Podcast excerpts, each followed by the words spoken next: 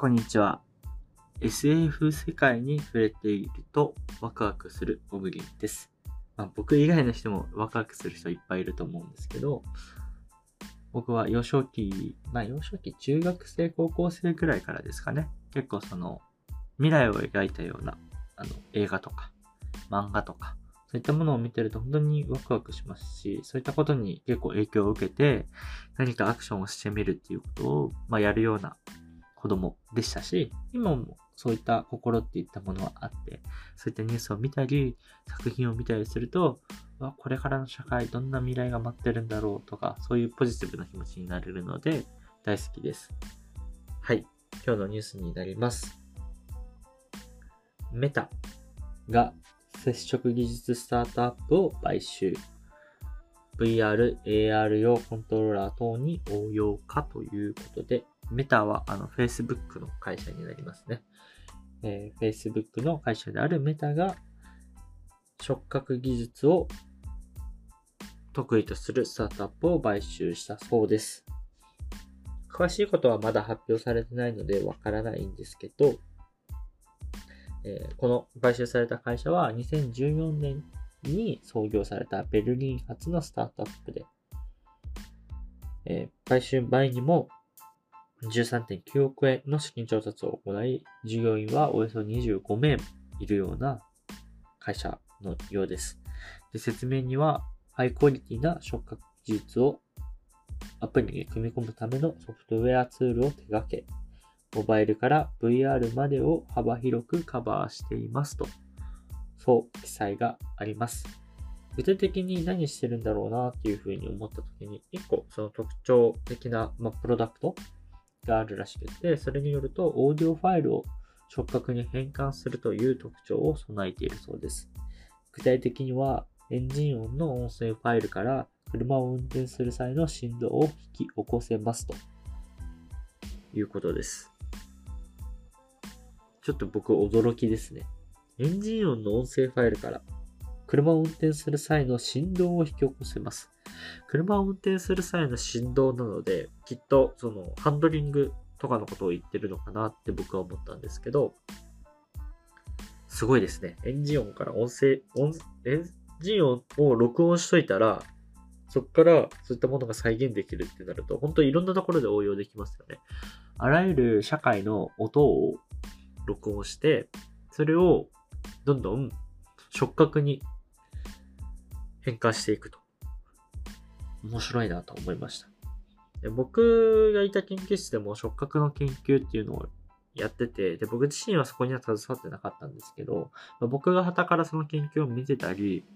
まあいろんな研究されてる方の、まあ、学会とかで発表を聞いてる限り、やっぱ抱く感想としては、まあ、味覚とかも同じではあるんですけど、やっぱ VR で再現するときに何が難しいかなって時に、やっぱ個人差かなと思ってて、そう、トマトの甘さっていうのは、まあ、1個の個体につき同じ甘さだとは思うんですけど、それを食べた人がどう感じるかって別じゃないですか。まあ、だけど、個体さえあれば、それを感じることはできる。ただ、バーチャル空間上ってこの大切な個体がないので、その甘さの体験価値をしないといけないって時に、その発想が逆転してしまうっていうか、こう感じさせたいから、この出力を、まあ、このアウトプットを与えようみたいな、バーチャル上ではなるのかなと思ってて、でも一般は普通そうではなくて、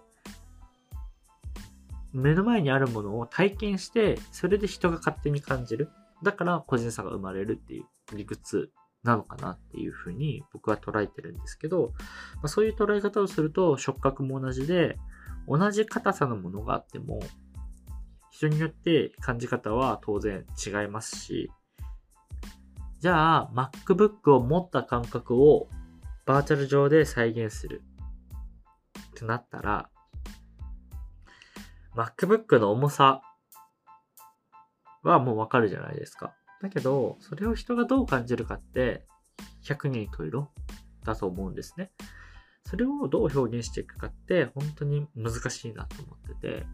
見えるものって割かしいけるんですよね。もう、それが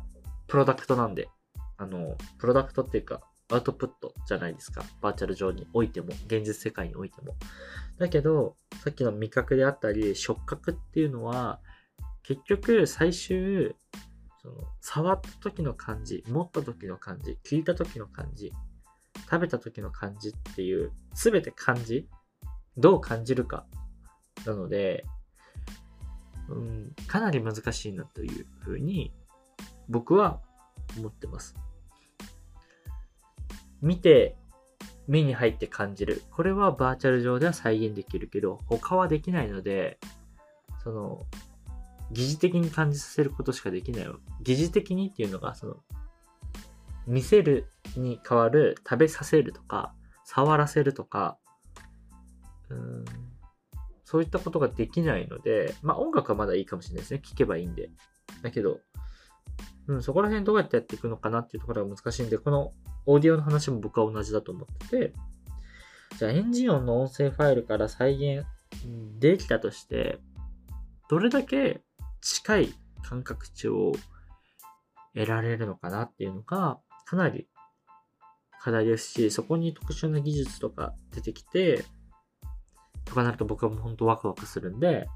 あそういった体験ができる場所とかあったら、本当どんどん体験していきたいなと思いますし、個人的にもどういう技術でこういったことが実現できるのかっていうのは興味があります。はい。今日のニュースは以上となります。また明日もよろしくお願いします。では。